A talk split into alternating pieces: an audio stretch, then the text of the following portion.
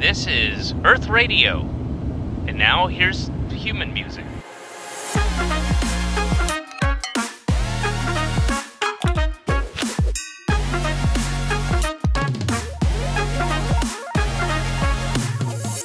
What's up, everybody? Welcome to the podcast. Your hosts tonight will be Jaime and Luis. Please introduce yourselves, guys. Luis, go first. Thank you, thank you, thank you, ladies and gentlemen. Thank you, thank you very much, Air. Righty then. And now, your host of the most, Jaime.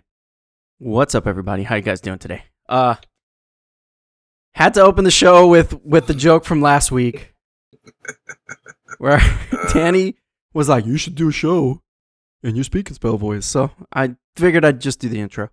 A little Just easier, The waters. a little easier for me to do. It's not uh taxing because the, it's weird the way that I do it. So when I speak, I speak normal, but I'm breathing in. And it's hard to explain because I've been doing it my whole life. So, I have to breathe in when I speak, so it sounds very robotic. but it's but it's funny cuz like when I'm talking to my coworkers, I'll do that voice. I'll be like, Hello, you have reached the voicemail of. "Hi, I'm Morales." Please leave your name and number at the tone. And and people like literally were like, "Oh, dude, no, he didn't answer the phone." I'm like, "Seriously?" But because it sounds so distorted on the phone, when you're actually listening to it, it really does sound like a robotic voice. So Sounds legit. Oh my god. so I, I just go with it. It's all good. I fucking love it, dude. Ah, Uh, I, w- I wish I had a bigger arsenal of voices. I feel my voice my my voiceover stuff is very very basic. Um, and I stole a lot of. I don't want to say steal. Um, I learned a lot of it from just other random people that I would meet in acting classes and stuff. Uh, especially funny like funny people like my friend Sean. Shout out Sean uh, Spencer. Uh, I I love him. Yes, his name. He is named exactly like the guy from Psych, and he's heard every fucking joke about it. To the point where he he leaned into the joke when he moved out of his parents' house. He got a black cat, and he named the black cat Gus. we used to call it. We used to call the cat because the cat was so like he was so quick and agile. He would be like you would see him on the scratching post on at the corner of the room. You start playing Halo. Five minutes later, he's like a little parrot on your shoulder, watching watching over your moves on the couch. And I was just like, "What the fuck? How quick That's- is this damn cat?" That's fantastic. That's hilarious. You know, um, the the voices that I do, I just try to keep it very simple. You know, when I do a voice, it's something that I've I've heard and I've mimicked my whole life. Like I got Kermit the Frog. Hi ho, uh, Kermit the Frog here. Uh, how you doing today? You know, and I, I, I at one point I did Yoda. I can't do it anymore. It's that one actually kind of blows out my, my voice a little bit. That that's gotta hurt. That's gotta hurt a lot. do or do not. There is no try. Ooh. Mm. Like I can't do that very well, but I can also do Elmo, uh, which sounds like this. Elmo would like to say that uh, Elmo does very many things, and uh, I have not mastered the laugh yet. But Elmo, Elmo would like to see you guys because Elmo loves all of you. And one of the other voices I can do. This is the this is the last voice I'll do, because this one kind of it's a little raspy on the voice. Okay, so here we go. What's up, everybody? Not the gumdrop buttons, please. No, not the gumdrop buttons. I do know where Shrek is. Or or Pinocchio, like I do know where Shrek is. Shrek isn't where Shrek isn't where I think he is. Then you'll tell me. I wear women's underwear. like that one's very taxing on my voice for sure. No, the, your gingerbread man and your speak and spell voice are my two favorite voices. but they're so hard but but they're it's weird because they both one actually hurts my vocal cords and the other one is like very It's very soothing for the vocal cords because I'm not really using them. you know it's i, I don't know how to explain good, it it's just so weird it's like backwards it's like i'm breathing backwards It's it's so good though, and uh, and honestly, especially the gingy voice. When you when you tell me when we're in a group together with people and you say like, "Oh, I'm gonna do gingerbread voice," I instantly want to go into John Lithgow and just immediately go. I want to memorize that monologue. I want to memorize it so next time that we're together with people, we can just tell. The them. Muffin Man, the Muffin Man. You know, Yes, I do know the Muffin Man down on Drury Lane. On Drury Lane. like like it's it's hilarious that I again these are voices that I do just for fun whenever I can, and and I've done it before at uh, like going into a Taco Bell or going into a McDonald's or a Wendy's just because I have nothing better to do and I'm just bored. Can you imagine going up to the Wendy's and going, Hello, I would like to order a number five with a free frosty, please. And then people are like, "What?" I just I just do it, and you're it's doing weird. The toy. yeah. I want the toy, please, please, please, please, please, please, please. So So, oh my god, the whole drive-through thing though. Like ever since Fluffy came out, uh, uh, and he told this story about getting pissed off at a drive-through and coming back around and doing the girl voice. I did it once. oh Uh, my god, what? One of my old exes, she actually recorded it on her phone. Granted, this is recorded like on an old like oh dear God, On an Obama phone? was. This- No, not an Obama phone. This was pre-Obama. Actually, no, this was right at the era of Obama. It was like my senior year of uh, of high school, or just after my senior year when I first got my license. Mm-hmm. We went. I made sure I was out of my normal fast food area to do it because I didn't want them to like recognize my car and be like, "Oh, I know who this is." What the fuck? Mm-hmm. I did the girl voice ordering fucking Carl's Jr. Oh god. It was hilarious. It was great. It was it was good. So I've done the, I've done his girl voice. I'm not gonna do it because I think my throat uh, my, my throat might blow out doing that a little bit. But the so for my friend Sean that I mentioned earlier, he does the greatest imitate. If you close your eyes and hear it, he does the greatest imitation of a Jewish grandmother I've ever heard in my life. Oh god. You know who that reminds Like- me of? Oh God, That who? reminds me of Shane. Shane is Dude, well. Shane does an impressive De Niro. Like you swear to God, you're looking at young De Niro, dude. not- only does he do a great De Niro, but I like his old Jewish man voice. Where he, call, he prank. Oh. Or I remember he crank called. Uh, I don't remember who, what company it was, but he was like, "I'm looking for, I'm looking for the thing," and oh, it and it was just like the the funny. And he was like on the phone with them for like ten minutes or something before he's like, "Uh, I'm just gonna walk in. Uh, it's fine." I I don't remember that voice. I can't do it. I just can't. I think Can't the next time you come up, we need to call. We need to talk to him, and just have him record like five minutes of that to play during an episode because Oh, it's so it's be so so, funny. fucking good. Like we'll just make him crank call Target, and and that'll be perfect. Oh God, yeah, no, no, that would be. now, now here's the thing. You know, that's a victimless crime. Okay, yeah, crank crank- calls are totally fine. But they you know a what the TV big- show about it. but you know what the biggest crime is right now? They, they, ladies and gentlemen, they got him. Ezra Miller Oh. has been captured. He can no longer speedster his way out. He what what? So he was he arrested today? Is that how I'm to Um, understand that's this? what I'm. That's what I'm seeing right now. Um, well, at the very least, they charged them in, in Vermont uh, with felony burglary. Uh, I'm trying to read the article here. Okay, so Vermont State Police were notified of a burglary complaint in Stamford at about 5:55 in the afternoon on May 1st. Uh, they found several bottles of alcohol were taken from the residence while homeowners were not present.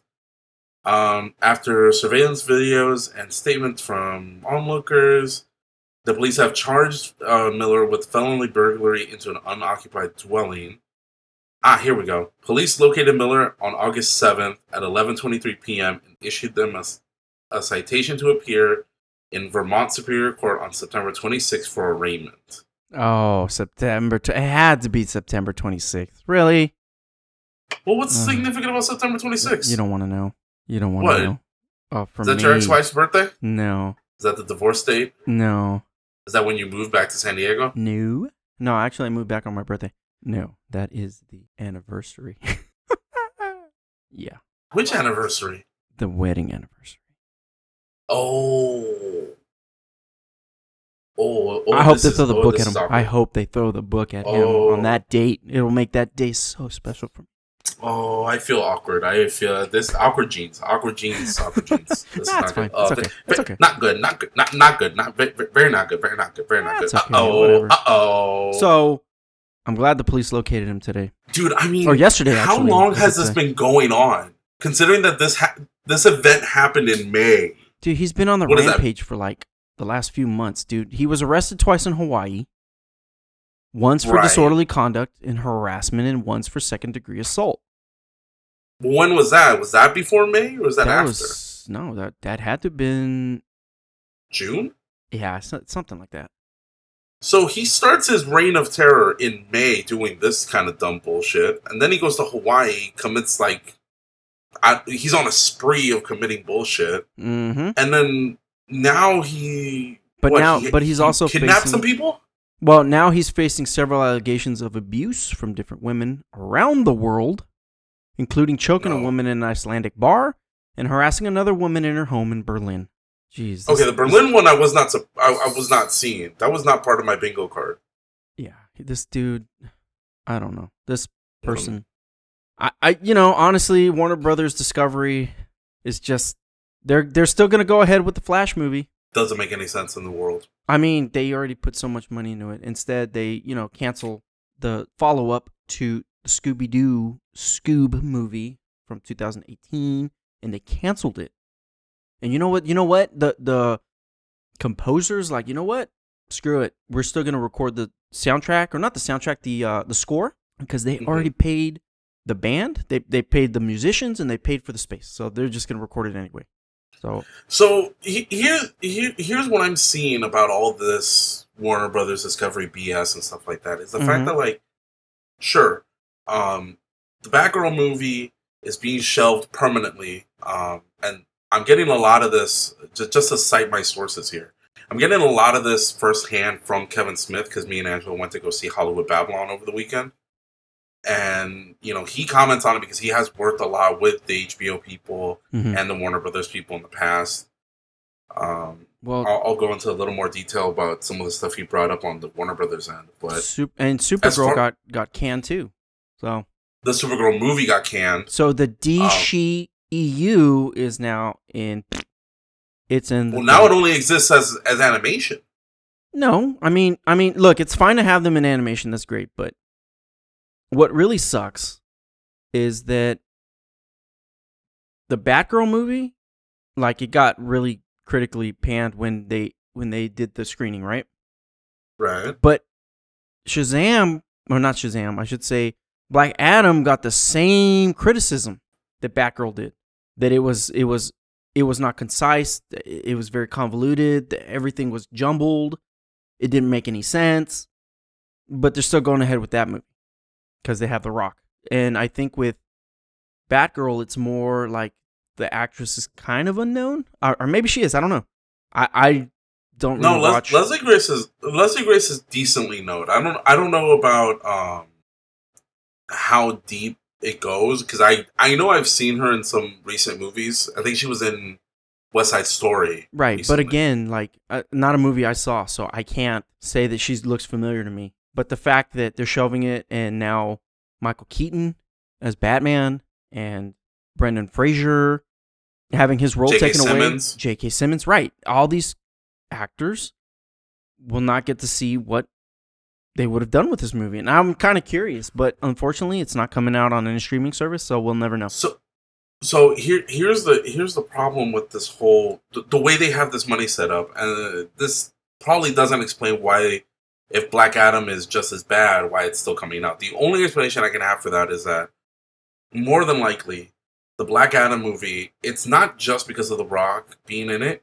I think it's also because that was slated so far ahead of time, and the train on that has the, train on that is going a million miles an hour. Like you're, it, you'd be hard pressed to pull the brakes on the Black Adam train and stop it before it hits theaters, and not have some kind of lawsuit or, or uprising from the creators and stuff like that. Because you know this is something Black Adam has been in production what for the last the better part of a decade, and ever since like two years ago, pre-pandemic, they were already saying no by 2022 or 2023 this movie will have been released point blank period and they had set firm on the date forever the fact that the footage and the trailers have only just been coming out recently i think it's just them trying to work out whatever kinks they have with the screenings and all that stuff um, once the movie comes out we'll have a better understanding of what happened with it but as far as uh, uh, Batgirl is concerned, based on what Kevin Smith was saying on Hollywood Babylon, mm-hmm. the way that the tax write off is set up is is this. Batgirl the movie, um, which at ninety million dollars of production costs is already was already over budget. I think they were over budget by twenty million. That's fine. Most movies tend to have a fifteen to twenty million but the dollar budget grace area that the studios will allow for. They kind of you know, they'll they'll just make it up later.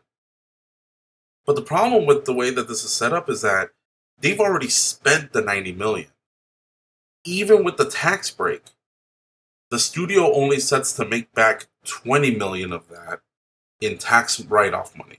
Mm-hmm. Meaning there's still a 70 million dollar charge on the books that's a loss to the company. Oh no, And absolutely. regar- re- regardless of how anyone feels about the actors and actresses as part of the show, or whether they have any faith that this movie will be a good movie or a good adaptation or whatever, in his opinion and mine as well, I'll, I'll stand next to him on this.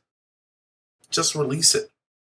Release it. You know, you're not going to make 20 million. You're definitely going to make more off just the name of Batgirl alone and the fact that you have all these returning actors and actresses. You have all these big name, these big blockbuster names in it. Granted, Batgirl herself, Leslie Grace, maybe not the biggest name in the world, but you have all these other people that are doing amazing performances apparently around her. You can fix editing. There was no date yet for that movie, so you can fix things with editing. You can reshoot stuff. You can redo things. There's time.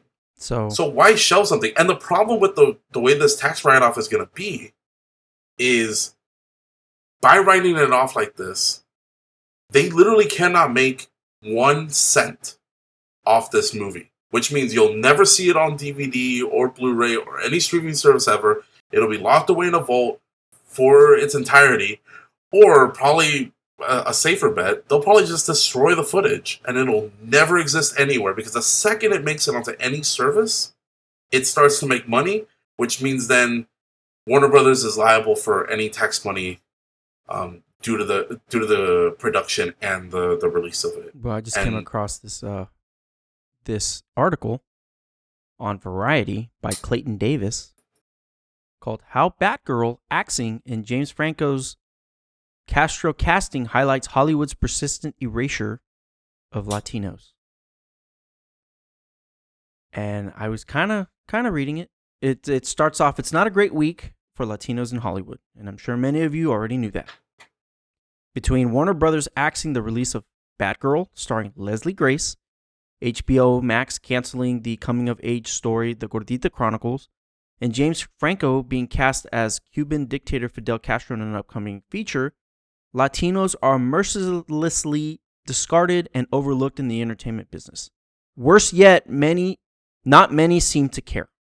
Uh, I'm going to skip a, ahead a little bit in the article. It says, Indeed, Hollywood doesn't believe in Latino stories, creators, or feelings. That's a fair assumption based on our treatment in the business coming up to this point. However, this is not just the way we feel. Concrete data backs it up. The Annenberg Inclusion Initiative released the findings on the absence of Hispanic and Latino representation in the film industry in September 2021. Its findings are even worse than many suspected. The examination of the 1,300 top grossing films released in the US in the last 13 years have found that only six Afro Latino leads or co leads in this time period. Even more so, less than 5% of the 52,000 characters examined had speaking parts. Wouldn't have that been a wake up call? Obviously not. In the last decade, with controversies such as Me Too and Oscar So White highlighted the long-standing inequity of the Hollywood ranks, executives and producers have hit the press circuit in sharing their new unbridled focus or creating quote unquote welcoming and quote unquote nurturing environments, all with the added premise to quote unquote do better. Most of it is lip service. And this article just goes a little bit harder. Uh, being sympathetic. I mean, you have to. but I mean, look, listen. There was a palpable excitement and enthusiasm for Batgirl, even if many of us acknowledge that we weren't anticipating the quote unquote Citizen Kane of the DCU. Grace, a Dominican breakout star from In the Heights, moved towards her most significant moment in Hollywood, one that could have young Latinas seeing themselves represented on screen for the first time. Which is not kind of true because if you think about it, you have the person who plays Gamora. She's she's Afro Latino. So I'm kind of misleading. But I, I, I get what the sentiment is going with this, right? Now with the rug pulled from under us, should Latinos accept this as a possible quality issue or worse yet, a, a way to catch a simple tax break? Should Latinos begin to prepare for other Latino themed projects such as the Mexican superhero film Blue Beetle, starring Xolo Maridueña, to face a similar fate? I mean, I don't know. That's that's a very good question. It's, you know, we talk about it all the time here. Um, No, representation matters. I mean, you you you preach it more than I do. I'm just like, I'm I'm not into that social justice stuff because it's like I think it's a little ham-fisted at times. But I get it that as a Latino, like I'm not I'm underrepresented in a lot of stuff. It's true, but I don't I I don't it does it, in a way it doesn't bother me. But now that people are starting to point it out, it's kind of like, oh, dude, like, oh yeah, you're right. No, I mean, look. Uh, let's take it as uh, let's take it to what it actually means. You know, it's it's not about you know uh, social justice warriors and all that stuff. I, I don't like saying that I am one because it's just it's not a good look. It, it doesn't it doesn't feel good to be called uh, a social social justice warrior. When I'm saying, and I think I speak for a lot of people on the same train with me. When I speak of representation matters, I don't mean I want to turn your white superhero Latino just for the sake of turning it Latino. Mm-hmm. If the if it fits the character, it fits the character. If the actor fits the role, they fit the role. I don't give a damn. Keep Superman white, whatever. I don't give a shit. But then if someone else makes a literal Mexican Superman, I would prefer a Mexican playing Superman for that reason. You know, same way with like, you know, the the whole issue is that people are only starting to notice it now because people are calling it out now. We had a mini version of it when it was Tilda Swinton playing the Ancient One in the first Doctor Strange movie. Everyone was saying, "Well, that should be to an Asian person." You're whitewashing this kind of stuff, and that's true. It is whitewashing, but she's an amazing actress, so I understand her being up for the role. You know, it's a little it's it's it's people pick and choose because it's convenient. You know. Well, well, here's the thing. If you want to, Scarlett Johansson, we'll use her as an example in this Oh. conversation, where she played the major in a predominantly Japanese movie. I mean, come on. For for I, I don't remember the name of that film, but she plays the major. Ghost in the Shell. Ghost in the Shell, which is a fantastic anime, and it takes place in Japan. But the fact that she played the major role, the main role, she's white, like there was a joke not too long ago that if you wanted to cast somebody, you casted Scarlett Johansson. You casted her in in most of those films. Like, oh, you got a you got a black person, Scarlett Johansson's perfect for it. It's like that was the Mhm. big joke.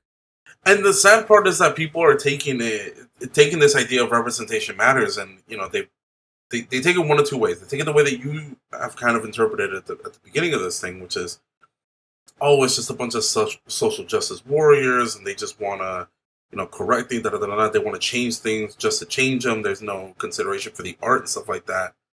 And that's definitely not what it is. At least for me and a lot of a lot of people that I talk to about this industry, that's not what it is when we want representation, we want we want to play our own characters. We don't want to play the caricatures that we see on TV all the time, you know. And and look, I will be the first to put my hands up and say, "Hey, I watch hood movies. I watch the caricature of Latinos being represented as cholos, gangsters, food workers, custodians, hotel maids, your your rich white person's babysitter, all the fucking typical roles that you see us in and stuff like that."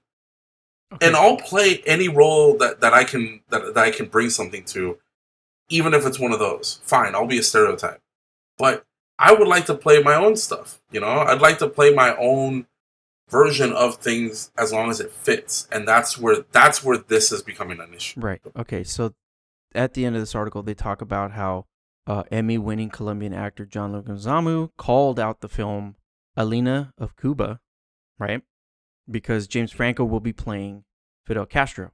He called him out Right. because he said that you know maybe a Hispanic person should be playing Fidel Castro, but you know they cast them anyway. Whatever, no big deal, quote unquote. You know, it's kind of that kind of thing.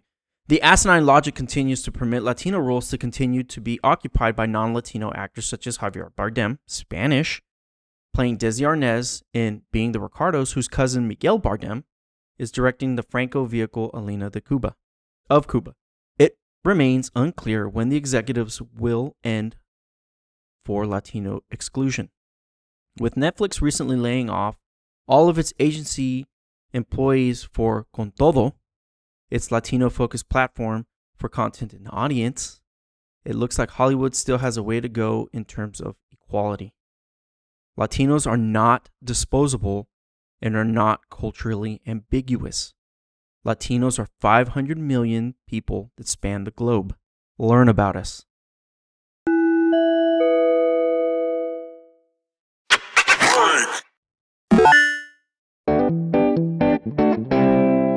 That's how the that's how the article ends. Now I I don't know uh Clayton Davis, you know. I don't know who he is. He seems like he's Hispanic, although his name doesn't imply it, I guess. But he makes a good point. Like, if you want to have Latinos in roles, make them Latino. I get it. That's cool. I'm cool with that. Uh, I I mean, honestly, like it just it, it makes sense. Like you said, you want to have a, a housekeeper. You know, even what's funny is you got Family Guy with with uh, what's her name? Uh, Consuela. Consuela. No, no. I clean. Oh, Mr. Peter, do do you have any Windex? Right. It's like, but I get it. I, I get that it's a stereotype, but it's true. You're not going to see very many white people clamoring to be in that role. Just not. I mean, he makes a good point. So, if you want to read this entire article in its entirety, it's Clayton Davis. But look it up by How Batgirl Acting and James Franco's Castro casting highlights Hollywood's persistent erasure of Latinos. So there's that. So, I mean, look, the the biggest thing about this article, at least that, that I can take away from it, is twofold. One, we needed Leslie Grace, regardless of how good the actual movie was. We needed that because we need the representation on screen.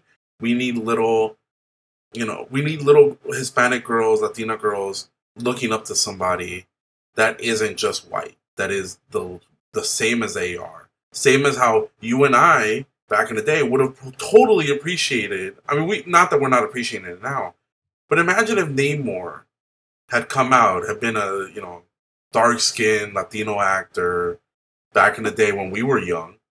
We would have hella appreciated that. We would have probably paid more attention to more back uh, back in the day. We would it would be a bigger thing, you know. And so that's you know whether it came back then or now, the representation is happening. The the shift in the culture is mattering. You know, we're, we are now no longer just behind the scenes. We are now in front of the camera, and that's a beautiful thing. Our stories need to be told just as much. With the James Franco casting for Castro, I mean that is just li- that's literally Scarlett Johansson claiming she's Asian to to being Ghost in the Shell. Like that's not it. That is not what we want. Now, It's what we got. I believe we can definitely do better. First of all, James Franco shouldn't be doing anything with his raping ass, allegedly. Well, again, that was in the article. I didn't read that part because it was like huge. So, but yeah, there's that's a, there's that's, lot- criminal a lot to stuff. go with it. We don't have to touch on that necessarily because the main focus is is the idea of representation. Castro's Cuban, dude. And unless James Franco somewhere took a 23andMe and found out he's like 2% Cuban, N- uh, you not even that, dude. I it's it's the fact that Hollywood will bank on actors who will who will put asses in the seats. That's what it boils down to. and most Latino actors will not do that, and that's But just- it's a and that's a sad way to look at it, but that's the reality of it. That's the reality of it, and it sucks. But It's you know what? That's going to change. though. But They that's going to change. that. But that is going to change, and I'm telling you, that is going to change when when this movie. Because I a majority of the people that whenever I go to the movie theater are mostly Hispanic people, and when Black Panther comes out, a majority of the people that I'm going to probably see Black Panther with are going to be Hispanic. And as soon as Namor comes out, I guarantee it to you, it's going to go buck wild because a lot of the Hispanic people that live near the border will go see that and that that to them is their representation. And I hope this is the beginning to kick off something good. Yeah, I mean, But this is I just don't know. th- this is what we've been striving for for a long time. I know I myself, like, I would have loved to have have you know superheroes that look like me because not a lot of people look like me on TV. You know, one, I'm fat. Two, I'm dark skinned. Three, I'm Latino. Four, Well, you got Fluffy. one in a million don't make me feel included. One in a make me million look. Granted, it makes me feel a little bit. Sp- George Lopez. okay, two, but like two in a million, sure, makes you feel a little bit special, a little bit unique, a little bit of you know the extra spice you need to make something good. The Paul Rodriguez show. But these things never really lasted. They didn't. They, they, they didn't do you know huge numbers and stuff like that. Th- think about it. I, I He didn't get a show. He was more a comic than anything, but I, br- I brought up um, the other time we were talking about this. I brought up the that show on ABC, Cristela, lasted two seasons. Gabriel Iglesias was behind it. Cristela was a huge star, uh, yeah, a huge it was a good it was a star. huge hit. I get it. What's his name? Um, not Christian Castro. The God, there was a good-looking fucking novella guy, so you could pull in the novella audience and stuff like that into it. And two seasons, and not even really that. It was maybe a season and a half, and then gone. You know, Mr. Iglesias on Netflix, who you could argue when Mr. Iglesias came out, he was at his, he's at the biggest. He's still huge right now, and two seasons gone, done, out of uh, out of here. Got canceled by Netflix. Why? Why do we? Why are we doing this? The, the, do they think that we're not using their services? Do they think that we're not there and stuff like that? Like, I don't know. That's that's where the representation thing comes from, and it's frustrating because then this makes me feel like no matter how big or how good I get at stand up, if I try to pivot to something else, it's not going to work out, and it's heartbreaking because I do have those aspirations, I do have those goals, and my my vision board of life. A goal of mine is to be not just be on a sitcom, but be a serious regular or be the lead on a sitcom because Well, here, well here's I the love thing that too. shit. Like, like you want to talk about that? Well, you got American Ferrera. America Ferrera. I'm sorry, I was about to call her American Ferrari. Jeez, she is Honduran. She's Honduran, and she had she showed up on a show, Ugly Betty, which was based on a show in Latino America called Betty la Fea, which they brought it here, right? So I mean, I could say that she's she's successful because she was on many other shows. She was on Superstore, which was one of my favorite shows actually. And apparently, in 2007, she was named Times. She was named one of Time magazine's most 100 influential people in the world. So I can't say that we don't have representation. It's there. It's just we, you got to dig for it, which kind of sucks. Yeah, we need it more prevalent now more than ever. But you know, but Especially yeah, with how international things are. Well, but here's the thing: is you you have you have this going on, and then you got the Bodega Boys, bro. The Bodega Uh, Boys. yeah, that one, that one hurts. That one hurts. That one hurts a lot, actually. Um, I mean, I just recently just started looking into it, and holy crap, was there? Hmm. How do I? I don't even know where to begin with that story. But so I I can begin because uh, I'll, I'll say this: uh, I discovered the Bodega Boys. I think who who who or what showed me the Bodega Boys first. I think it was watching uh, a Philip DeFranco video. I think he was talking about something something newsworthy, and I he pulled a clip from Desus and Mero's show on Viceland about it. Um, and then he talked a little bit about them and, and how he listens to them. Or it might have been in one of his podcasts. They they they were going back. Him and his guests were going back and forth on it. I don't know. It was it was like two or three years ago now. Um, but I started just going down the YouTube rabbit hole of like finding their show on Viceland and seeing all the clips from past shows and things like that. And then when I truly got into them and I started listening to the podcast, they were making the transition to go to Showtime. And I'd been watching them on Showtime since. So. Uh, But there was a lot of fallout from like a heartbreaking, year ago, right? so like apparently, this is something they've been doing for. let me see. They wanted to go their own way at the end, and I So- listened so to. yeah, so- I listen. Who was it? Uh, the kid, There was. A, the kid Mero. I Um, listened to him do this like barbershop talk. He Mhm. got really rough and he got really real. well, okay, no. So the barbershop clip it wasn't that. No, that I, I mean I listened to that whole thing and holy crap, dude! I cannot believe like he. Half the what- shit they got away with on Viceland. Well, not no no not that. I'm talking about. Well, yeah, that too. But like the fact that at the end of everything, how they ended up going to uh recently to the All Star game and they weren't talking, and it kind of was. You like, could see "Ugh." clips of the of them at the All Star game where they were like they were distant. They were on opposite ends of the outfield. Um, even when they would come together as a group or as a team, like they were kind of like they had people between them and stuff. So there's definitely you know some heartbreaking beef right there. Um, hopefully it's not too bad. But here's the thing: the big the big thing that came out about a couple weeks ago was Mero went on SiriusXM's Basic podcast, and here's the quote from it that kind of explained everything that shows two things. One, they've been planning this for over a year.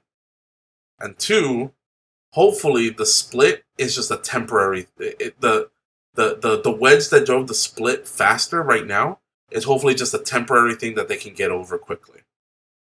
So the quote from the er, from the podcast is Desus and I had discussed pursuing separate interests over a year prior to the show coming to an end and that conversation the conversation solidified us in signing overall agreements that recognized our intent to operate independent of one another. As far back as June of last year, we were both pitching or looking to join existing projects as individuals. He added that there won't be animosity between the two as they pursue separate opportunities in the future. Quote him again. The intent was to go our separate ways in a way that is supportive of each other. It's not like I'm breaking up with my girlfriend on the phone. It was a strategy and one that we all agreed on. So, But the way that the way that it looks, dude, it just looks like they hate each other. And when he was on that barbershop talk, he was oh my god, he was dogging. I don't know about dogging him. I think that's that's a bit a bit harsh on on that end because I saw a lot of the same thing. But here's here's what I've been finding through everything. One, the split is amicable. They were coming to an end, and he actually says it later on that he wasn't looking to have this friendship become something that just like died. Would, they were just looking to kind of just build their own thing. They, they, you know, they're big right now. You know, they were at the ESPYS. They're doing them whole big, big things. You know, three years ago, when they were still on Viceland, I don't think either one of them could have imagined that they would be at the All Star at the MLB All Star game. You know, play, playing ball with other celebrities like Bryan Cranston and J.K. Simmons and stuff like that. Like that's True, big. That's big time. You know, they've done amazing interview. They did the big interview with Obama, which was literally the entire episode was just them interviewing Obama. You know, they've interviewed Denzel Washington, they John David Washington, all these big names and stuff like that that are huge. And I think back in the Viceland days, they wouldn't have been able to do that stuff. So they they definitely have, you know, they have to give a lot of love to us, the fans, the you know, as as the internet has collectively been been called, you know, the bodega hive. Like, you know, we we've been there for these guys. We've seen what they can do and stuff like that. We're gonna ride with them no matter what. Granted, it's not something that I think it it's not about breaking up like a gir- like a girlfriend, like a like jilted girlfriend and stuff like that. This is a friendship. They're staying friends. They're staying cool with each other. There's gonna be a break, you know, because everyone needs a break from each other at some point. And I think the biggest problem, and not a lot of people have touched on it, is the fact that the rumor mill is spreading out this idea that one of their older business contacts that's been with them since the beginning of the podcast days Oh, Miguel something, is a right? big uh yeah victor is is what, what he's been named as um victor's the reason why the split happened so uh, immediately Hmm.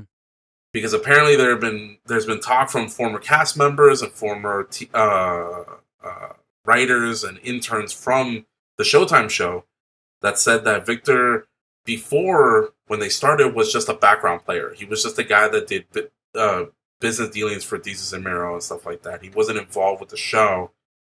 But then there was shouting matches. There was screaming at people, calling people stupid, abusing people. Uh, basically, he was he became too big, too Hollywood for his own good.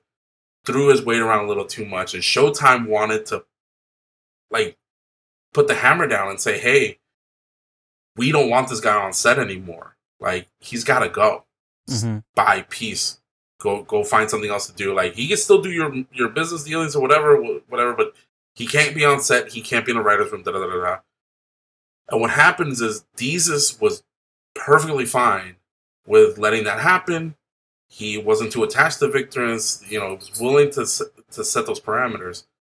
But Mero, because Mero and Victor go back further as as childhood friends, and they, you know, Mero's a very loyal person. He wasn't willing to let that go. He said, "No, No. he's part of the team. He's part of the show," and that's what kind of drove Showtime to say, "Okay, fine." Uh, June, that's your last show that's being aired, and that's it. You're not coming back for another season. You're done, and that's, why the show split up immediately. I mean, that's what I heard. But again, Mm-hmm. I'm not.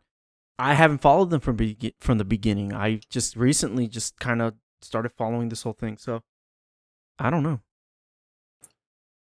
I mean, Mhm. look, I, I could see the writing on the wall a little bit through listening to the podcast. Up and like I've been listening, man, I, I must have heard like a hundred, like leading up to the end.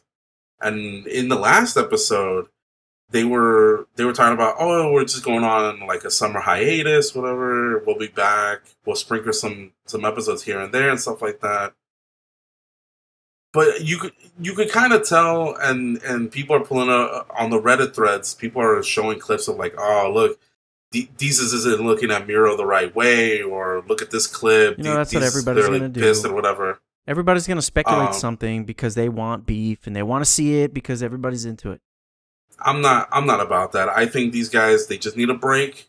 They're gonna walk away for a while from each other. That's okay. They might be very cordial when they have to go do the awards syndicate and all that stuff. But I'm, I'm it, for me, the death of one thing can lead to a lot of different things. You know, these guys are talented guys. They're funny. Who knows, man? I, I know for a fact that Mero does Twitch all, all day long and stuff like that. So he's always out there. Desus is traveling the world with Anna Kendrick, you know, eating gelato in Italy and shit. I don't know. I mean, that's great. So life. we'll see. We'll we'll see what happens. You know, I, I'm excited to see what what they come up with, and hopefully that's not how we work out, son. Because I, I I can't be mad at you. I can't be mad at you. You my boy, Blue. I know. Well, unfortunately, we are coming to an end. Psych! We got some stuff to talk about Xbox. Because uh, we got some Xbox news. Oh boy. Okay. Final so- story. Final story. So there's a new thing coming out. If you guys are uh, alpha testers on Xbox, which if you are, uh, send us some codes because I'd love to be up on top of that shit. But uh, anybody here ever have the problem of not remembering whether you downloaded a game or you actually own the physical copy? Because I have that problem a lot. Um, mostly for my PlayStation though. Xbox is now going to introduce the alpha people and then eventually roll out to everybody. There's going to be badges on the titles of your games that indicate whether you need your CD to play the game or whether it's an Xbox Game Pass game. And if it's been removed, they'll have an indicator showing it's been removed from Game Pass and you should delete the game. Now, that being said, this feels like it's a couple years too fucking late because PlayStation has been all about that shit, and I can fucking tell when I needed my disc and I don't need my disc, Just like with my Uncharted stuff, I had the disc, but they gave it away for free, and I downloaded that shit and I bought it for free, motherfucker. I don't need no disc no more. But I still need it for Tony Hawk. That's that's one side of it. What's what was the other side of the Xbox news? I believe that there's going to be no more games coming out this year for Xbox, whatever the crap was. I read it. I don't remember where I read it, but I read it this morning in the office. Yeah, that sucks. But They're gonna finally, start rioting out there. I guess they will. I guess not. I don't know. All right. Uh, hold on, hold on, hold on. Okay, guys, take it away. Luis, give us your final thoughts. My final thoughts, people. I, I look. It's been a crap week for a lot of things happening. Um, it's been a crap couple months. The summer has not been good. This is supposed to be the summer of fun, and it's been turning out to be the summer of sad. But them's the breaks. We're gonna take it one step at a time. We're gonna figure it the fuck out, and hopefully end the year on a decent to high note. That being said, uh, I appreciate everybody listening to the episode. Thank you so much for putting up with our bullshit, and hopefully my voice next time will be better. I can actually showcase some good shit. But with all, all that being said, love y'all. Black Lives Matter. Artist lives matter. Representation matters, as it always fucking does. Support your local comic book shop. Support your local comedy uh, comedy clubs because we need it out there. We need your laughter. Paciente fe, mi gente. Let's fucking go. For me, I don't really have much going on aside just working. But in all honesty, it's like I wasn't very big in the whole representation matters, blah blah blah. Like to me, it's like whatever. I don't care. I don't really care. Doesn't matter to me. And kind of still don't. But I'm I see that I see that other people on the other side of the coin that it matters for some people, and I I don't want to be disingenuous and not hear their side. You know what I mean? So that being said, like it's it's cool. It's okay. It's okay if you're represented. Like I dude, as a kid, I wish I could have been represented as as one of the greatest Mexican superheroes. Chapulín Colorado. I wish he would have been the first superhero on American television, but it didn't work out that way because he was more in Mexico. But digress. He was actually imitated in The Simpsons as the uh, Bumblebee Man. There you go. But hey, guys, I love you guys. I hope to see you. I hope to give you high fives. I hope to give you hugs and to my family because you guys are my family. I hope to give you a hug. I love you guys. You guys are my everything. So, that being said, be nice to one another.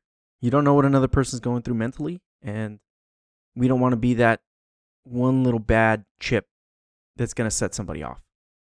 Be kind. As Blockbuster used to say, rewind. Ow! Peace.